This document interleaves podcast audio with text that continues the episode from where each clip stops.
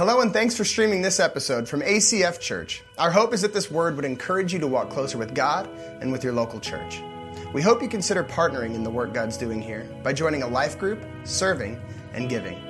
If you'd like to give financially to the mission of ACF Church, you can do so safely on our website at acfak.org or by texting the amount to 907 341 4213. Now prepare your hearts to hear God's word.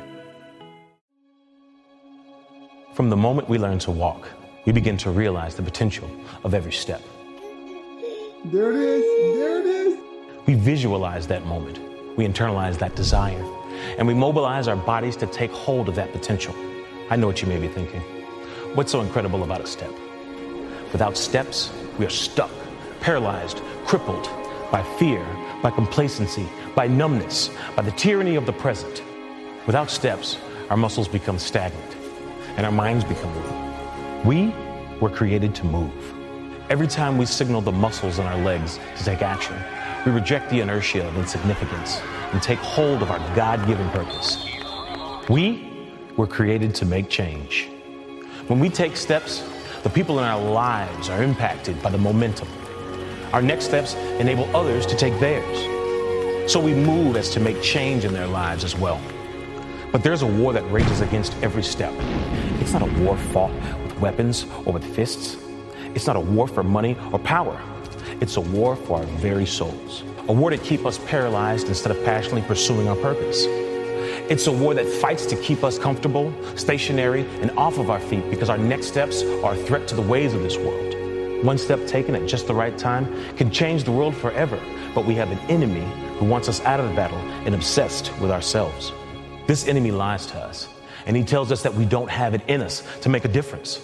He wants us to put our feet up, sit back, and relax and watch him win the war. But we won't quit moving. So many people spend their lives completely immobilized by the American dream. They use their God given steps to run away from the battle instead of into it. But we were made to sweat, to push, to feel our hearts beating out of our chests as we run towards something greater than ourselves. We were made to pursue past the breaking point, toward a victory and glory more wonderful than any of us can imagine. We live in a state of spiritual and physical darkness. Depression, divorce, division wreak havoc on our communities. We're surrounded by people who have never known the joy of pursuing something greater for themselves. We live in a world motivated by money and personal success rather than the betterment of our fellow man. We were never meant to sit back and watch people destroy themselves. We are here to sacrifice, to give of ourselves, and to lay down our lives like Christ laid down his. For us to be the hands and feet of Jesus, we must begin to move our feet and take steps toward becoming more loving, more forgiving, more gracious, more compassionate, more giving, and more merciful. Our muscles will burn. Sometimes we may want to turn back, but we won't stop. Self sacrifice isn't an idea or an abstract thought, it's a vision for God's church today. So we stretch out our stride and pick up the pace with clear eyes and hearts full of the love of God. What we have is not ours. What we are is not a product of our own will. But we have all been purchased, bought with a price, and assigned infinite value by the infinite one who valued us enough to die. This God is all loving, completely forgiving, unwavering, unstoppable, uncomparable. This God gives us the power and the heart of a fighter to wage an all out war against complacency and greed. This is our next step. Come on, so good. Hey, welcome to church today. My name is Brian. I am one of the pastors here, and we are just privileged and honored that you're with us. If you are brand new, thank you so much uh, for spending this morning with us. Let's welcome everybody who's with us online as well. Thank you for being here. We're so glad that you're with us. Also, a special hello and ahoy to our team in Prague right now. Give them a hand as they're serving. Yeah. We love you guys. If you guys don't know, we have a team currently in Prague who, uh, every week, there's actually a group of people that watch ACF online. It's our first campus, all the way in Czech Republic, watching online, being part of our church. We have uh, a team, Brent and Liz, who are there serving in Prague. They're part of our ACF family, and they're doing great things there. And we also have a group of people we've just sent over there who have been uh, doing a camp, putting on a camp for orphan kids in Czech Republic. And so we are so glad that you guys are with us and hope that uh, you're doing well. It's evening uh, at some point there for them. So we are, uh, we are in a series of talks here, uh, kind of finishing up this whole uh, journey through the book of Acts. And so over the, the course of the past couple of weeks, we are actually finishing up this, this one series, walking through the book of Acts, and then also talking about our next steps as a church. And as you came in, you got that little uh, pamphlet on your seat that gives you more details about where we're going uh, as a church. And, and this is a really important time for us. I really feel like what we're doing right now is setting a trajectory for ACF Church for the next five years at least. That what we do right now, how we make decisions, the choices we make to lean into what God is calling us to, are really going to set us out on a mission here over the next few years. And so I'm excited about that. I've been each week giving you sort of a, an upsta- a, update on how we're performing our Acts 1 8 mission. This idea that we want to be people who are from Jerusalem to Judea to Samaria to the ends of the earth. That's the kind of church we want to be. And, and, so this is all pushing towards a really important uh, week. This is, uh, we're calling it Commitment Week. And this is the week that you're bringing in these commitment cards that are in the packet that you got on your seat. And hopefully you've been praying about this. Maybe this has been pinned up on your refrigerator, uh, sitting somewhere in your car, but you've just been praying about what God is calling you to do so that we might take our next step as a church. And, and on Commitment Week, we're actually going to be receiving all of these. So make sure you bring that with you on Commitment Week, and we're going to receive these together. It won't be the only week that we receive those commitment cards, but it's the beginning of us starting to sort of align what we do as a church towards our Acts 1 8 mission. And the first part of our Acts 1 8 mission is our Jerusalem. And our Jerusalem is really to finish out this location, this building on Brooks Loop. What a gift this place is. It's so cool that we get to sit right here on this high traffic corner in Eagle River with thousands of cars that drive by every single day. This place is such a gift to us. And, and yet, over the past few years, we've realized that it needed some upgrades and some repairs. The building's, I think, 40 something years old, built many, many years ago. And it's a strong building, but then after the earthquake, we realized we definitely have some work to do. And so we've been out of this building for 16 weeks. And if you're brand new, you don't even know that, but we've actually been meeting in Eagle River High School. And now we're back in this space. And the goal is to finish out this building and this property. Uh, as you can see, this auditorium has some doors on the back, and, and many times we have those doors open, and we, we're, we're going to use this whole space as auditorium which means that we no longer have a lobby. Our lobby is now kind of part of this space, and our goal is to create a, a space outside of the front of the building that's going to be sort of like a living room. And, what I mean by that is it's a place for people to build relationships and have conversations, and hopefully for you to take your next steps with Jesus. We really want to help people to not just come to church on Sunday morning, but to actually grow as disciples of Jesus. And that means, especially in Alaska, we need some indoor space to do that. And in fact, we have some renderings, I think, of what that might look like. Yeah, here it is. So this is the front of the building, a couple of garage doors that can open up in the summer. A couple dudes, I'm not sure who they are, but um, they're already enjoying it. And then we've got this lobby space that's going to be, once again, a place where people will be able to gather outside of the, the actual church service and get engaged one way or another. You guys see the tent out front? Uh, that works, but people don't like to linger when it's 20 below. Uh, that's just kind of how it works. We need some indoor space to do that. So, a big part of the financial goal in our Acts 1 8 mission is to finish this building as well as all the landscaping and everything that needs to be done on this facility. One thing we hear a lot when people come in this building is, oh, I was really surprised. When they, that's not what you really want people to hear when they walk in. They're like, this looks awesome. I didn't think so when I looked at the outside. When I came in, it looked great. And so our goal is to make the outside look a little bit like the inside. It looks great in here. It's still a, a little bit outdated and run down on the outside of our building. Um, our roof has about six inches of moss growing on it. We'd like to do something about that. So, just some things to finish out this space. But if you're here today and you're like me, you may be asking the question Does God even care about a building? Right? Like, does God even care about this space? And, and I really believe the answer is yes, He does. He really does care about it. In fact, if you read the Bible, you see that God is very specific about how the temple was built and what materials were used and, and how they treated this place because it was a place of worship. And I believe even today, in these buildings, these buildings represent something to our community. When your friends and neighbors, our friends and neighbors, drive by and they see a parking lot full of cars and they see a building that's being worked on, what they think to themselves is there's something alive in that place. And isn't that the message we want our friends to think about the church, right? We want people thinking, man, there's something dying in that place. We want them to think, no, there's something alive and, living in that place. And there is here in ACF Church.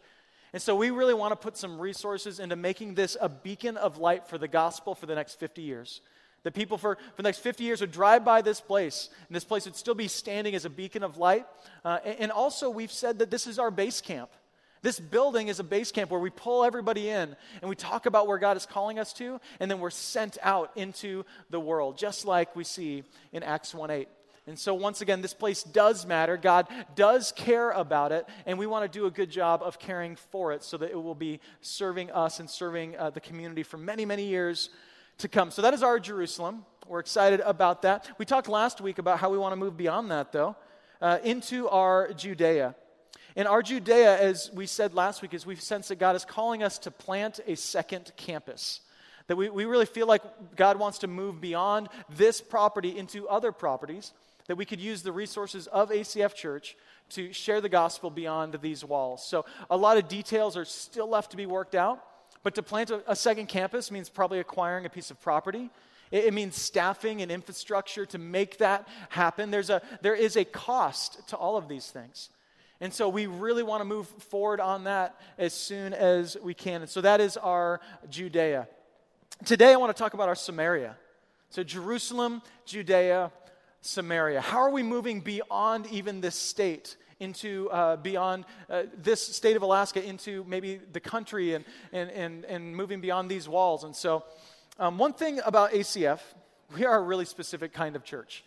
Uh, I moved up here 10 years ago and there were about 30 people that were part of ACF. I remember it was my wife and I, and then our daughter at that point, uh, Cadence, who is about two years old. And she'd go downstairs and she would do kids' church with Miss Barb. And Miss Barb and her would hang out every week. There were no other kids her age. And we just pray every week God, bring her some friends. We want her to have some friends in kids' church. And then I still remember one week, this is so vivid in my mind. I was standing on a stage, not this stage, but a, a different stage, with a guitar because I was leading worship. And I was tuning my guitar, and I looked back, and this couple comes walking in the door. And they're our age. And my wife, up until this point, my wife and I had no other friends at the church or anybody that came to our church that was our age. And so we're like, oh, how do we not just assault them? Because we want to be their friends, you know? And we're like, oh man, can we hang out? And, and, and so we didn't want to come on too strong. But I still remember Tyler and Jenna, they, they showed up. They're from the South and they're a young army couple. And they wanted to just lean into this church family and they loved what was going on here. And they were the beginning of this movement because they left church that week. They came back the next week. Guess what they did? They brought some friends to church. It's a good thing to bring your friends to church. They brought some friends who were also our age. And so Amanda and I are just ecstatic. Now we've got a group of, of people that are, are kind of in the same stage of life that we can hang out with, you know? So we're so excited about that. And then over time, we saw more military people show up at ACF Church. So, just as a quick poll, real quick, who here is part of a military family at ACF? Raise your hand. So everybody in the, okay, no, almost, right? Look around. If you ever wondered if, if military people are at ACF, now you know. We are full of military people. Here's the thing we didn't set out to do that. In fact, I've had people ask me, how, how do you reach military people? And, and, and to some of it, some of it's a mystery, right? Because God just brings who He will. But in many ways, I bring it back to that, that first couple who said, We want to show up to church, but we're going to live missional lifestyles. We're going to actually reach our friends, and many of their friends were military people. Here's the thing about military people you guys move. I love you, but you move, right? And, and, and I can say that because I was a military kid, and I, I remember going from place to place to place and always having to kind of eject after a couple of years. And so I remember the first few years being so painful and thinking, man, God, I, I, wish people would stick around longer, but then the military takes them across the world. And, and it was hard to see our friends move on, but then it clicked. God has given us a gift. God has given us this amazing opportunity as ACF to be a sending church. That, that, we actually, on the government's dime, have missionaries leaving every single month. Praise God for that. Going across, yeah, we can celebrate that. So instead of seeing it as something that's a challenge, now, now all of a sudden we're going, well, God, what are you doing? Maybe, maybe God is preparing us for something. Maybe God has a specific mission for our church. And so we decided to launch this page on our website. Um, it's called ACF Footprint. And what we asked people to do as they were leaving is just to send in an email that said, hey, would you give us your email address, your phone number, and your new location? And we'd love to put you up on this map somewhere. And then when people move to your location, we're going to actually connect them with you. And, and, you don't have to be, you know, like a, a big leader in a, in a church. You just have to be somebody who's willing to guide others and to, to, to meet up with them. And so we've seen this over the years that all of these are real locations where people from ACF have moved away and said, we will be a point of contact. We will help them make sure, you know, where do our kids go to school and what church should I go to and how do I plug into the community? Uh, what, what, if maybe you're a, a very young believer in Jesus and, and you move away? Like, how do I continue to grow? And so we've seen God develop this network of people way beyond our walls. And we sense that this is part of our Samaria, part of where God is calling us to move. And we started dreaming what if, what if we could send people out from ACF Church and we knew where they would land? And what if we could help them land in a community, in a space where, where we could continue to serve them in this next season? We could continue to disciple them in this next season. Because here's what I know when people leave Alaska, they don't always leave healthy. They don't always leave like motivated to find a church or motivated to continue on in their journey of faith. People leave Alaska and we sort of go, man, I'm going to pray for you. Good luck, right? But what if we as a community started planting what we're calling these little ACF outposts across the world. That we started seeing these, these little, almost like house churches coming up where we would resource them and equip them to be a landing place and a sending place for ACF Church. Here's what we've seen is that across the U.S., there are bases and locations where people come from at a more rapid rate. And people are coming from these locations, we're also sending them to the, these locations. So what if as you moved away, you're like, man, I'm able to lead, you know, to land at Fort Bragg, and, and there's already an ACF outpost at Bragg where there's people who are part of this community who have a, a place where I can show up on a Sunday morning or in the middle of the week. We're going to watch church. We're going to stream in online. We're going to discuss together. What if they did outreach like we do? And so on Impact Eagle River here in September, they're out serving their community while we're serving our community. What if every one of these locations was a place where people were serving across the world? Think of the impact that God could use that for. And so this is our Samaria. I don't know about you, I'm excited about it. Anybody else? I'm stoked. I'm stoked that we could continue to serve people in this next season. And maybe you're thinking, well, Brian, there are churches already in these locations. And there are, and I agree. But here's the deal we're not saying that we're the answer to all these problems. We're not saying that ACF is the answer and we're the only church. What we are saying is that it breaks our hearts that we can't continue serving those who move on, so we want to be part of the solution. We want to be part of serving them in this next season. We want to make disciples even beyond the state of Alaska if we can continue to do so. So here's simply uh, the mission the mission is to use our resources to connect and equip people moving to and from Alaska.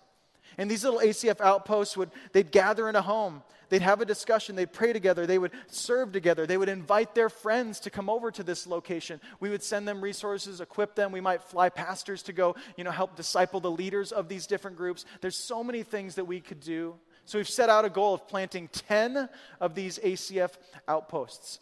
We don't know the timeline yet, but here's what I know the gears are already turning. We already have people asking us about this. Maybe you're online right now and you're like, oh, God is telling me we need to host one of these.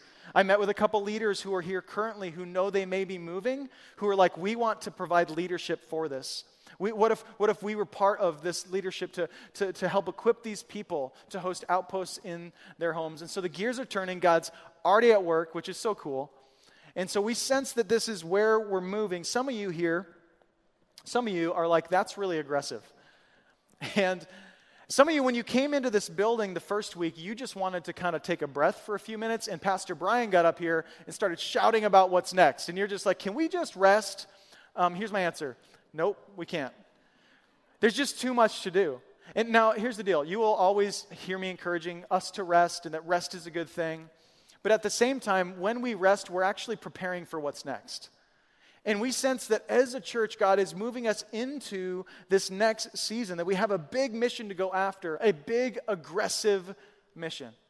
And today I want to talk about what it means to be aggressive. I want to talk about what it means to have an aggressive mission.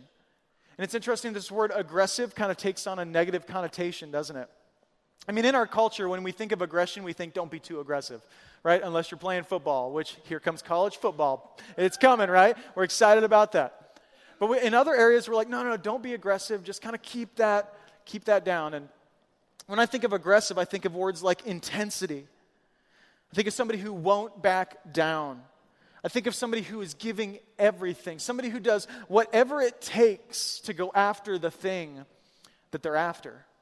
And a simple definition of aggression is a forceful action or procedure intended to dominate. Now, when you, when you read that, you're like, is that good? I guess it depends on what you're trying to dominate, right? If you're trying to dominate other people, that's probably not a good thing. But what if there's a good thing that you're trying to aggressively go after, right? I mean, what if for you, you're like, I got lots of debt. I want to aggressively go after my debt, intending to dominate my debt, right? I'd say that's a good thing to do, right? And maybe you've got kids and you're like, I love my kids, I love my teenagers. I want to aggressively eh, lead them and serve them and help them to be the most healthy teenagers they can possibly be. Maybe you've got an addiction of some kind. You're trying to quit smoking, trying to quit drinking, right? Uh, maybe you got like a drug addiction that you're struggling with. What if you were aggressively going after those things to beat the things that are, that are hurting you or coming against you, right? That, that's a good thing. I think one of the problems when we think of aggression is we think of anger, right? Maybe you've had unhealthy, aggressive people in your life. You've had people who came at you in a really unhealthy way. But I'll tell you, anger isn't always a bad thing. There's actually what I would call godly anger. It's this like fire in your belly, this thing that you're just like, man, God is, God is calling me to do something about this problem that's in the world. He actually wants me to, to go after this. I was talking with a friend who uh, spent some time in Haiti this morning. And, and he was like, Yeah, we walked through this, this terrible slum, and these kids are just, man, they're living on nothing. They don't have any clothes uh, to, to wear, any food to put in their stomachs. And so he's talking about, man, God was calling us to be part of the solution. This, this fire burning in his stomach, this anger that these people are in this situation that caused him to act aggressively, to even go across the world to be a part of that solution. You see, Ephesians 4 26 says this. It says, Be angry and do not sin. Do not let the sun go down on your anger. Now, some of you married people in the room, you're like, I've read that verse before, right? And I've tried to do that. And I've stayed up till like midnight trying to work it out with my spouse. But there's this other part that I've always read over, and that's the first part that just says, be angry. Now, the question is is that prescriptive? Is the Bible really telling us to be angry? I, I think there are things that we should be angry about. I mean, I think I would actually prescribe to you that if you're not angry about certain things in the world, that your heart's not beaten. That you, you can actually love Jesus and not be a little angry or a lot angry about some things that are happening around us. And so there is a way to be angry, a godly anger that leads to us going after the right things in life. In fact, I would say that godly anger leads to goal crushing aggression. That God wants us to have a fire in our bellies for something, to believe in something. He's going to give us a calling in our lives. And it's going to lead to this goal crushing aggression, where instead of sort of watching things happen, or going, oh, one day maybe I'll be a part of that. One day I'll step into this. Maybe when, you know, when, when, when the kids get out of school or, you know, finances are a little bit better, maybe then I'll lean in. Instead, being aggressive about the things that God is calling us to in a way that crushes those goals. It's like, man, we actually accomplished, accomplished some things. We went after it and saw some things happen. Do you guys know that Jesus, I would say, is, is and was the most aggressive man who ever lived? Which may not fit your portrait of Jesus. Do you guys, maybe your grandmother had the little picture of Jesus in the house where he's kind of staring up at the sky, looks like he's dreaming of, you know, birds and flowers or something like that, and you think that's not a very aggressive man. And yet what we see in Jesus is this man is so this man this man before he went to the cross is sweating drops of blood. Now, I don't know what kind of things you've gone after or what kind of stress you've felt as you've gone after something so aggressively, but I have never sweat drops of blood. I was so intense. Talk about a moment of intensity and aggression. Jesus sweats drops of blood, and then he goes to the cross and he dies for the sins of humanity. Tell me that's not aggressive. I mean, we have an aggressive God who doesn't stand at a distance, right? And say, maybe when you figure it out, maybe when you guys deal with your sin, then we can have a relationship. Instead, he says, I will be the solution.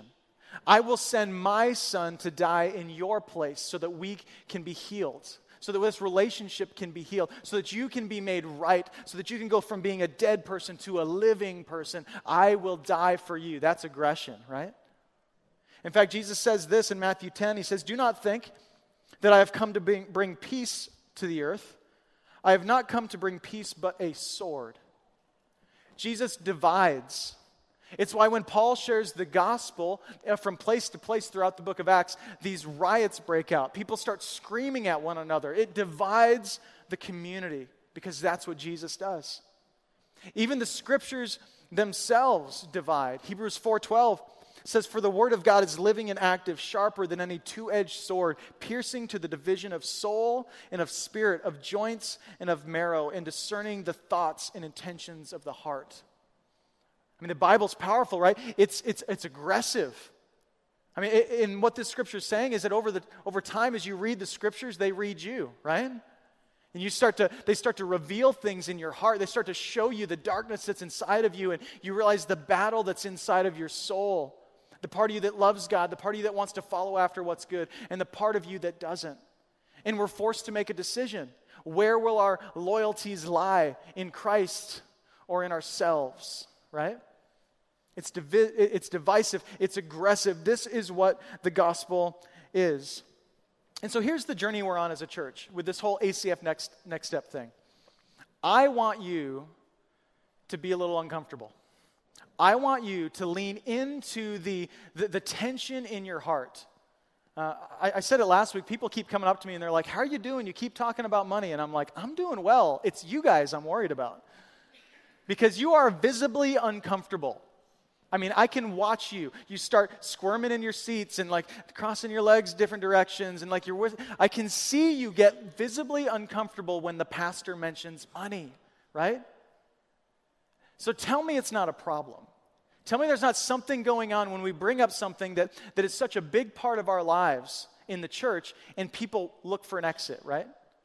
Tell me there's not a problem when, when we can't sit through a church service or be around. It's why maybe some of you have been tempted to skip out on church for the next few weeks and then come back maybe when we do like a, a relationship series, right? Like, like then I'm going to be back, right? Tell me how to date better. Tell me how to find a good woman. But like until then, bro, like you're getting in my business. Tell me money doesn't have our hearts because it does. Listen, ACF Next Step is about making some war. It's a war against greed. It's a war for good things, for the mission that God has for us. And I'll tell you this that you can't have peace in your life until you make war with your sin. Until you're willing to, instead of passively looking at the things in your life and going, man, I, I hope that gets better someday. You know, I hope one day I stop looking at pornography. I hope one day I stop sleeping around. I hope one day I stop drinking so much. It's not just going to happen. You're going to have to make war with the things that you don't want in your life, and you're going to have to make war for the things that you do want in your life. And the same is true when it comes to our finances. We are making a war.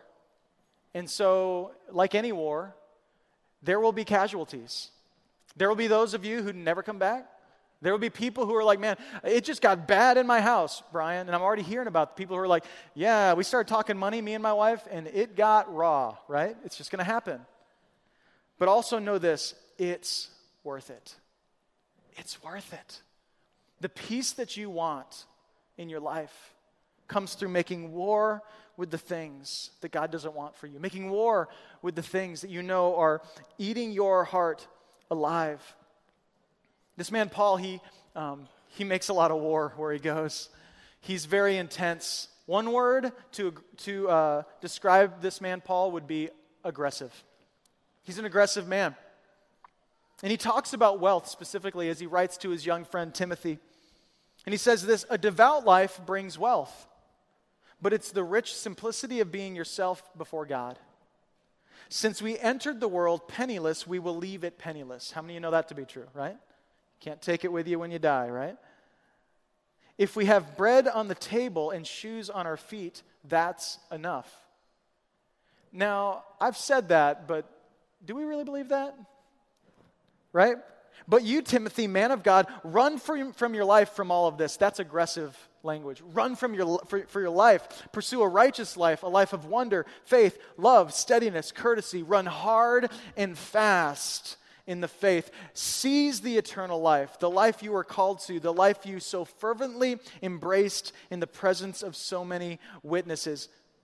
Go hard and strong after the things that God has for you, or you will not take hold of them. Know that to be true. You cannot passively take hold of the things that God has for you. You will never take hold of them. You will not wander into holiness, you will wander away from it. Let me, know, let me tell you that.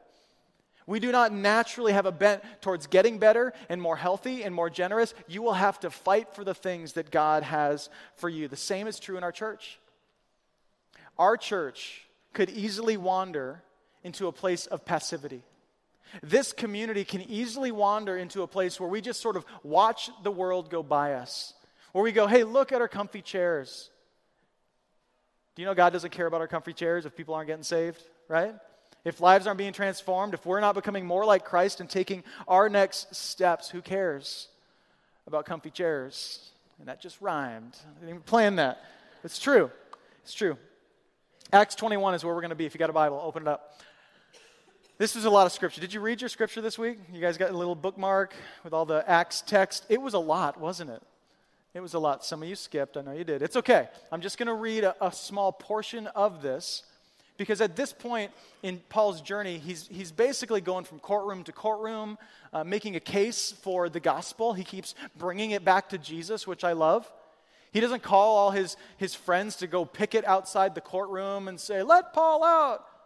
He just, every chance he gets, every time he gets a microphone, he says, It's all about Jesus. Keeps bringing it back to Christ. And in this moment, we see Paul, he's, he's staying with Philip in Caesarea. There's, this group of people that he's speaking with, and these people love Paul. I mean, Paul is really like a spiritual father to so many people at this point. And so they love him, they care for him.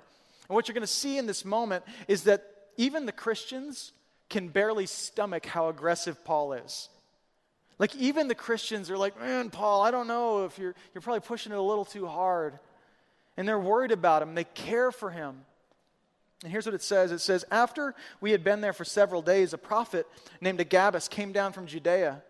Coming over to us, he took Paul's belt, bound his own feet and hands, and said, The Holy Spirit says, in this way, the Jews of Jerusalem will bind the owner of this belt and hand him over to the Gentiles.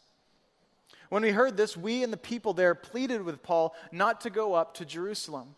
Then Paul answered, Why are you weeping and breaking my heart?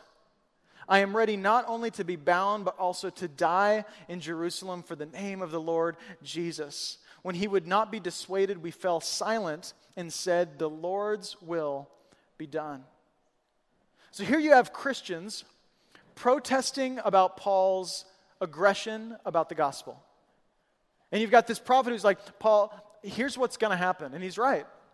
Paul, your, your, your, your feet are going to be bound, your hands are going to be bound, you're going to be put in prison and in chains for the gospel, right? And, so they're weeping and they're, they're trying to call Paul back and like, Paul, I don't know if you should do this. Maybe you should kind of cut it back, throttle back a little bit. Paul, here's what we know Paul's aggression would lead to his arrest, it would lead him to chains. And it made me ask the question what am I willing to be arrested for? Right? I mean, what are, what are you willing to be arrested for? Think about that. Not what have you been arrested for, right? Because some of you, especially in ACF church, you guys have spent some time in jail. I get it. But what would you be willing for the right things to be arrested for, to have your freedom taken away, to be put in chains for? For Paul, the answer is simple the gospel.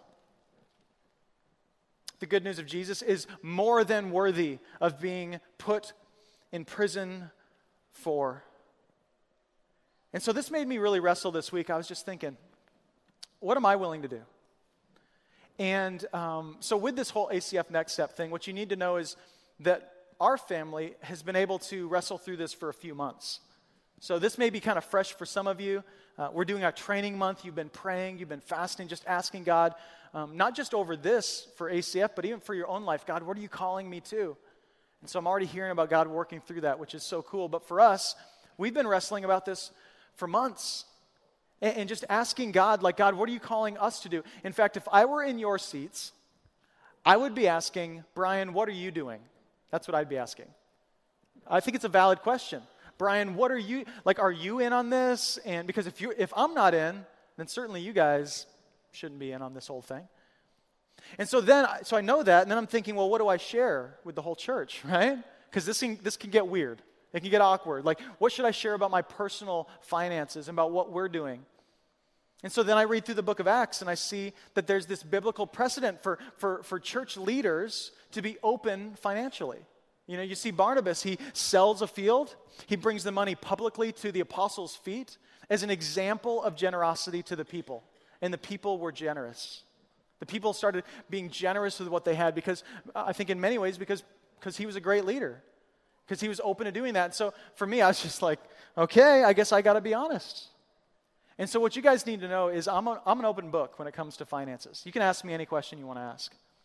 Um, ACF is the same way. If you have any questions about how finances are used or why we're spending money on what, you need to ask those questions. And we will get you the answers to those questions. That there, there's, there's no secrecy involved with any of that. If you've come from maybe a church background where there was, we don't, we don't have that. We're very willing to share whatever information you need.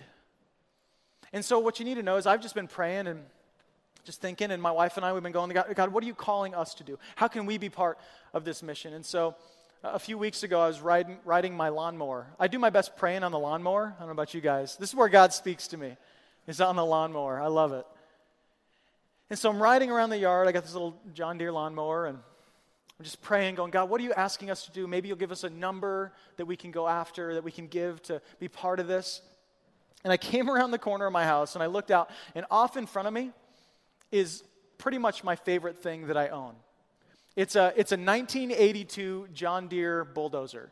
And uh, those of you who know me, you know I'm a, I'm a, diesel mechanic. I love to fix stuff up and, and work on things. And so I have always wanted to own a piece of equipment. So here it is my John Deere bulldozer, bright yellow, just standing there. And I swear to you, I heard God say to me, That's what I want. Isn't that like God, right? Isn't that just like God? Like, I just want the thing that you can't give me. That's what I want the most. And so I did one of these like double takes, like, oh, sorry, a little static in my ear. Sorry, God, I can't really hear you. Um, and then God was so clear, that's what I want. And so, so I'm thinking, so then I'm doing the math in my head. Well, what's it worth? And, and I text a friend of mine, and I'm like, hey, uh, what is this bulldozer worth? And I had a number in my head, and he, he's, a, he's a guy that does equipment, sells a lot of equipment. He basically told me it's worth double what I thought it was worth. And so I have this Ananias and Sapphira moment going on in my own heart where I'm like, all right, God, you take half, I'll take half. We'll kind of split the difference. And fi- come on, you guys have been there. Don't look at me like I'm the big sinner in the room. Come on. So I'm doing this deal with God, and, and God's like, no, I, I told you told you what I want. So I go inside to tell Amanda, and I'm like, ah, I think God wants us to give up the bulldozer. And she's like, That's good. I don't care about the stupid bulldozer anyway. Like, give it up. And so, so then I, I kid you not. So we made this decision. Now I think I'm off the hook because we've made a decision. And so last week I'm riding the mower again. I got to stop riding the lawnmower because bad things happen to me. No, this is good. This is where God speaks. Um, and I felt like what God said to me the next week was that was your easy number. That was your faithless number. Because here, here's what I'll tell you um, getting rid of that, we've already spent money on it. Like, it's really not going to be any skin off my back. It's not going to take any faith. It's going to hurt. It's going to hurt to sell it. But it's not going to take any faith to move forward with that. And so we're in this conversation, just so you know, of going like, we want to put everything on the table. So, that, so that's what we're going to do. We're going to pull everything on the table and just ask God what He wants. We're going to pull out our investments. We're going to pull out our IRAs. We're going to pull out titles to things. And we're going to lay it out and we're going to just say, God, what do you want? And I'm scared a little bit, I'll be honest. But here's the, here's the cool thing. When you're willing to do that, this is, the, this is the exercise that I want us all to do. When you're willing to put it all out there, you can have peace with the things that God lets you keep, right? I mean, if God's like, here's what I want, but the rest, like, enjoy it. Because this is not a war on having money. You guys know money's not a bad thing, money's a powerful resource. What I've learned over the years is there are righteous rich and unrighteous rich, and there are righteous poor and unrighteous poor. And you guys know you can obsess about money as a college student that you know is eating ramen every night as much as somebody who is nearing retirement. You can obsess about money who's like, I got 20 bucks in the bank account, as much as you can obsess about money as somebody who's like, I've got millions of dollars in the bank account. It can be a God and an idol for all of us, right? Here's the deal ACF Next Step. The, the wrestling is the point. The discomfort that I see in the room when I talk about this, it's the point. Now, I think God's going to move us forward. I think there's things that He wants to call us into, but I want us to be willing to wrestle. In this moment, Paul's friends are trying to talk him out of this. They're trying to talk him out of moving forward. You see, kingdom aggression will, will attract Christian affection. Kingdom aggression will attract Christians who are going to be like, hey, I don't even know if you should do that. Honestly, whatever your next step is financially, it should probably make you want to puke in your mouth a little bit. And it's probably going to cause some of your Christian friends to be like, you should hold off, right? Like, don't push too hard. Relax a little bit. But if it's making people uncomfortable, you may be on the right track.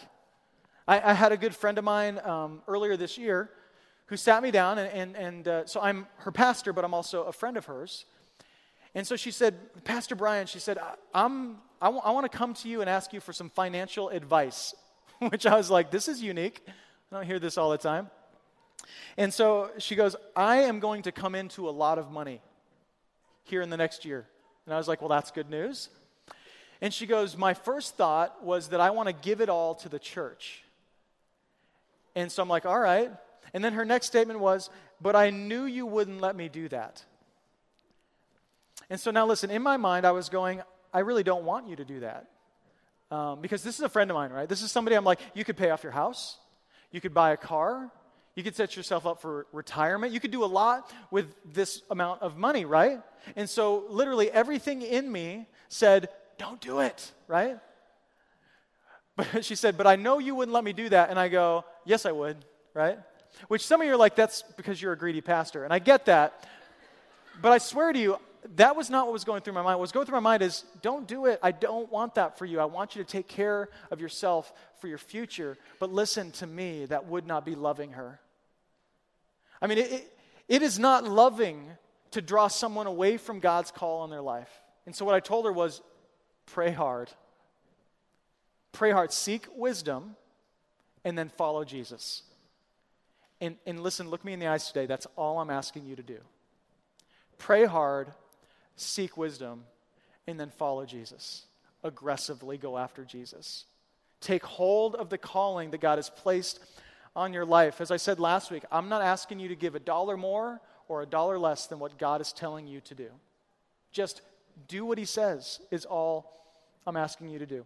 And again, if you're here and you're like, bro, this is my first week at church, relax. This is for the ACF family, right? If this is not your family, chill. Just hang out, enjoy the music, right? Like, I'm glad you're here. Don't feel any pressure. This is for people, and this might cause you to make a decision, right? Is this your church? You're going to have to decide, right? Paul had this completely different way of seeing money. It's a completely way, different way of seeing it. This, this aggressive way of going after the kingdom that gave him a, a different perspective. Acts 20 33 says, I coveted no one's soul, gold or, or silver apparel. You yourselves know that these hands ministered to my necessities and to those who were with me. In all things, I have shown you that by working hard in this way, we must help the weak. And remember the words of the Lord Jesus, how he himself said, It's more blessed to give than to receive. Now, you parents in the room have said that before, right? I know I've said it to my kids, right? Give your sister the toy. It's more blessed to give than receive. But the question is do you believe that? Because Paul did. Like, Paul actually believes it's better to give than to receive. Over the course of generations of Christians, there have been people who have believed this. people who have aggressively gone after the things of the kingdom. And I was thinking about aggressive people over the course of history, and one particular woman came to mind. Would you put her picture up? Who's this? Mother Teresa, right? I mean, just the first one that came to my mind was Mother Teresa. This woman, does this look like the face of aggression to you? Because this is one of the most aggressive women who have ever walked the earth. If you, you should just read, if you've never read her story and some of the things she's done, she has started hospitals, she has rescued children out of war zones. I mean, she has, she has spent time with people that no one wants to spend time with. The, the, the, the most sick and dying of the world, that's who she would run to. She was also awarded the Nobel Peace Prize, and some of the highest honors that can be given to a civilian have been given to her because she was aggressive for the kingdom of God. She was after something different. And this is what Paul's saying. He's like, I didn't go after anyone's gold or silver apparel. Like it just, it kind of lost, it's, it, it, lost my, the drive. I didn't go after that stuff. I didn't want it. I wanted something different. And I'll tell you today that the stories you'll die telling are stories of giving the stories that will matter most to you in the end. Like, I'm not going to sit on my deathbed with Amanda one day and go, Babe, remember how I got that John Deere bulldozer? It was so good. I can hear my wife chuckling in the corner. I'm just not going to say that. You're not going to be like, Oh, remember when we got that 60 inch Vizio Bluetooth Wi Fi capable 5.1 surround? I don't know, they do a lot. TV. Remember when we got that? Oh, so good. I can die at peace. Right? Like these are just nobody's going to care, right? The stories you die telling are stories of giving. It's going to be remember when we sacrificed for that friend of ours and it changed her life? Remember when our church went after this thing and we were part of it and we saw God move and provide in our own lives? We believed in Him in more ways than ever and we saw God change the hearts of people in our city. Remember that? Like, remember when we gave of ourselves? That was so good. The stories that are going to matter most, I think, identify to us what really matters most in this world. And they're going to be stories of giving. You see, there are passive givers and aggressive givers. Passive givers say, I'll wait and see. In other words, let me just see how they do the first week, and, and then maybe. Maybe they'll hit the goal and I won't have to do anything. Yay, right? Whereas aggressive givers say, I'll move first. Because you know that your obedience is not gauged by anybody else's. This is not about the person next to you. This is about you following Jesus, right? Passive givers say, I've done enough. Brian, I gave to the last giving campaign you pretty much tap me out, bro, right? But aggressive givers say, I don't want to miss out.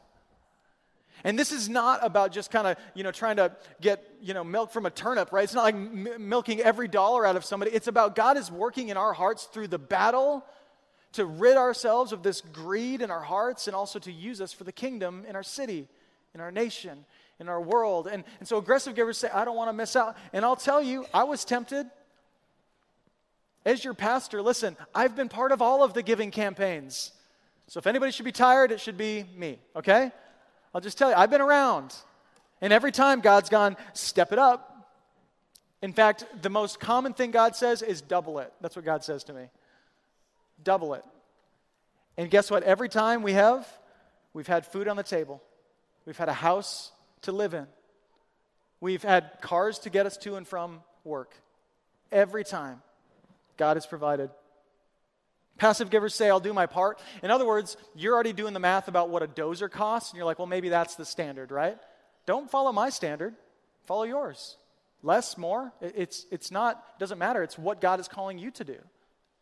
So don't do your part. Instead, say, it's got to take faith.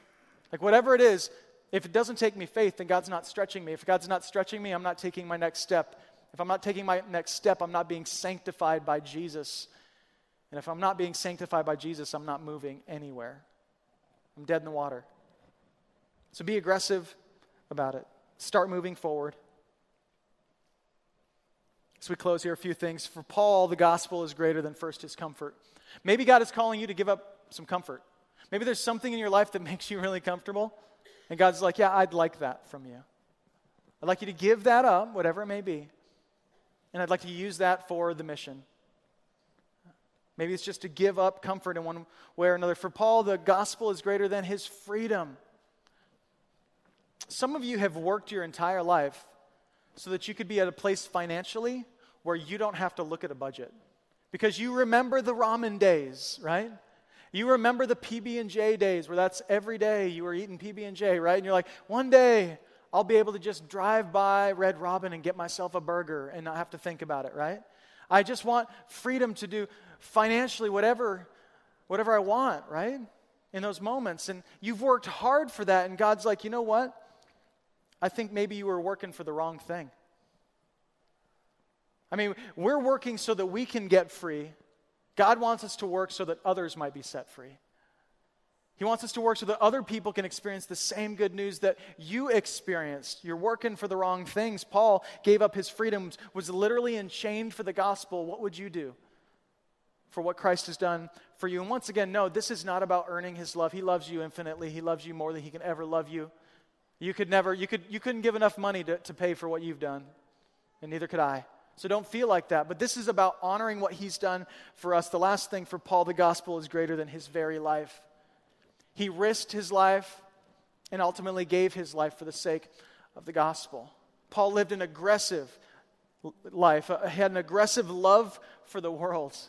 And here's the deal I think if you were to talk to Paul, it would be because he, he would say, Here's why I did it. I did it because God changed me. And if he can change me, then he can change anyone. I think that's Paul's story. And it's all because of the aggressive act of love shown to us in Jesus. The most aggressive moment in history as Christ dies for the sins of the world. He literally came to dominate the dominion of darkness and display his great love for you. And so if you're here today and you're like, you know, not even on the stairs, you're like, I'm not a first time giver, I'm not, I haven't given anything. You need to know that you are infinitely valuable that you are God's prized possession, that He would and did do anything and everything to the point of death for you. And so know that today. Maybe you don't feel valued. Maybe you don't feel like you've earned that value. Know this you can't earn it. That's the point. God has imparted upon you, given you value as one who bears his image and said, I would do anything for you and I will show it to you to the point of death. And so we know about Jesus is he was a joyful giver. It says, For the joy that was set before him, he endured the cross, scorning its shame, taking our shame upon himself. Jesus joyfully went to the cross, not reluctantly not because the pastor guilted him into doing something. Jesus joyfully gave because he knew who he was, because he was already loved by the Father, and that was enough. For Jesus, being loved by his Father was enough for him. Everything else was to be used to move the kingdom forward. So, would you stand up? I'd love to pray for you. I'd love to pray for our church as we continue to fight the good fight in this. Jesus, thank you for this family. And we just acknowledge that there's discomfort in our hearts for a reason. And God, I ask that you would identify where that's coming from for all of us. I really believe, God, that you want to set us free. That this journey that we're on is, it just starts within our own hearts, God, and that you really want to heal what's broken in our, in our own spirits, God.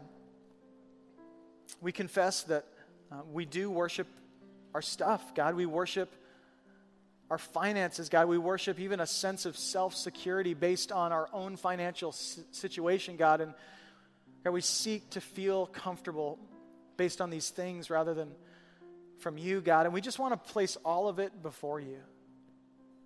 God, that we wouldn't feel shame financially. God, you didn't call us to do that. Whether we have much or little, God, may we simply be faithful to do what you call us to do. And God, in all of this, it's motivated by your grace. God, thank you that you love us even in our greed. God, you heal us and you meet us, God, right in this place of selfishness, God. And all of these things, no matter what we choose to do, God, you just continue. While we were still sinners, God, you died for us. And I'm just convinced you'd do it all again. Father, thank you for your love. We pray it in Jesus' name. Amen. Amen. Love you guys. Thanks.